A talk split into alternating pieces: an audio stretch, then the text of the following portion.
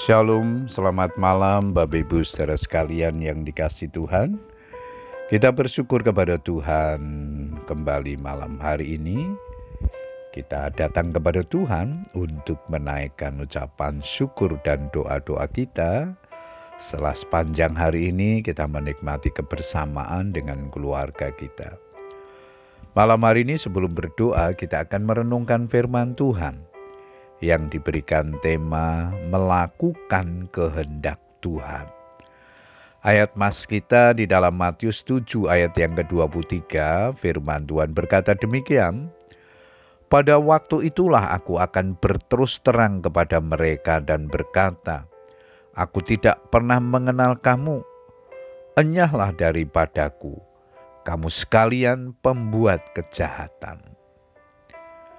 Bapak Ibu saudara sekalian, menjadi Kristen bukan jaminan masuk surga.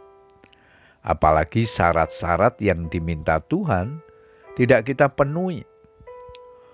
Untuk dapat masuk ke dalam kerajaannya, kita harus melakukan kehendak Bapa.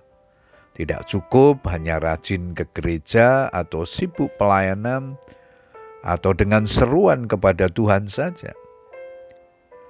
Sebab bukan setiap orang yang berseru kepadaku, Tuhan, Tuhan, akan masuk ke dalam kerajaan surga, melainkan dia yang melakukan kehendak Bapakku yang di surga. Melakukan kehendak Tuhan adalah kunci utama masuk kerajaan surga. Mengapa kita harus melakukan kehendak Tuhan? Sebab Tuhan Yesus sendiri telah memberikan teladan hidup bagaimana ia menempatkan kehendak Bapa sebagai yang utama dalam hidupnya. Alkitab menyatakan bahwa bagi Tuhan Yesus makanannya adalah melakukan kehendak Bapa yang mengutus dia. Yohanes 4 ayat 34. Hal ini menunjukkan bahwa kehendak Bapa bagi Yesus adalah sesuatu yang sangat menyenangkan dan terasa nikmat, sama seperti orang yang suka dan menikmati menu makanannya.